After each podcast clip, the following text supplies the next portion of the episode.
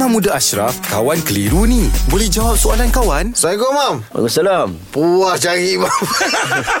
Ada kat mana? Tak adalah pusing-pusing tadi. Ah, ah, ada. Kat sini aku punya, Mam. Dah terlanjur jumpa ni, Mam. Inilah menyampaikan soalan orang, Mam.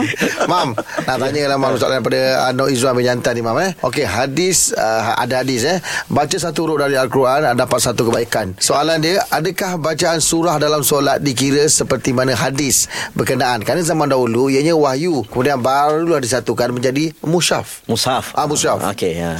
Baik macam ni. Kita mulakan dulu hadis berkenaan la taqul alif lam min harfun. Mm-mm. Kata Nabi sallallahu alaihi wasallam, aku tidak cakap alif lam mim satu huruf, tidak. Mm-mm. Tapi Nabi beritahu, aku menyebut alif harfun. Alif satu huruf, lam satu huruf, mim satu huruf. Mm-mm. Maksudnya baca ni dapat 10, baca ni dapat 10, baca ni dapat 10. Okey. Satu huruf tu dapat dah. Bukan satu ayat nak men- menyebut siapa baca Quran dapat pahala banyak macam tu. Oh. Satu. Nombor dua, macam mana soalan yang ditanya tadi tentang dulu Nabi dapat wahyu. Betul. Nabi dapat wahyu Iqra contohnya yang pertama. Iqra bismi rabbikal ladzi khalaq. Tapi Iqra bukan jadi juzuk yang pertama. Betul. Jadi juzuk ammah. Betul. Uh-uh. Nabi dapat wahyu tak tersusun. Jadi ulama bincang susunan-susunan dalam Quran ni macam mana. Mm-mm. Susunan dalam Quran ada macam-macam sifat taufiqi, sifat tauqifi, adapun kedua-duanya. Jadi nak diringkaskan cerita dalam radio ni, Nabi dah baca Quran mengikut susunan yang telah diajar oleh Jibril alaihissalam pada waktu Nabi bulan Ramadan Nabi tadarus dengan Jibril. Jadi Jibril susun siap-siap. Jadi sahabat-sahabat Nabi menulis Quran itu. Mm-mm. Jadi ada cerita juga zaman Abu Bakar penyusunan lain, zaman Omar lain, Mm-mm. Osman lain. Mm-mm. Sehinggalah dijadikan satu mushaf yang mana kita baca sampai hari ini inna nahnu nazzalna dzikra wa innahu lahafizun. Al-Quran ini Allah jamin Allah akan pelihara. Jadi sampai hari ini yang kita baca itu susunan itu adalah susunan yang diijma'kan oleh ulama. Jadi susunan itulah susunan dia. An-Nas yang terakhir, Alif Lam Mim yang ke- pertama, lepas tu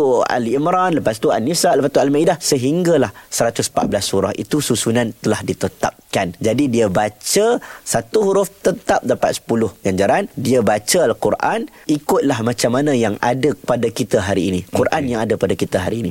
Ha, tak payah ada fikir macam mana Iqra dulu ke, Mudathir dulu ke. Eh, eh, memang ayat Quran turun tak teratur. Ha, zaman Nabi tak teratur. Ya. Ha, tapi Nabi dah atur dengan apa yang diajar oleh Jibril mengikut susunannya. Hmm, cantik. Terima kasih, Mam. Terima kasih, Mam. Alhamdulillah. Selesai satu kekeliruan. Anda pun mesti ada soalan kan? Hantarkan sebarang persoalan dan kekeliruan anda ke Sina.my sekarang. Kawan Tanya Ustaz Jawab dibawakan oleh Telekong Siti Khadijah. Promosi Road to Ramadan Siti Khadijah dari 26 April hingga 15 Mei. Nikmati diskaun hingga 30%.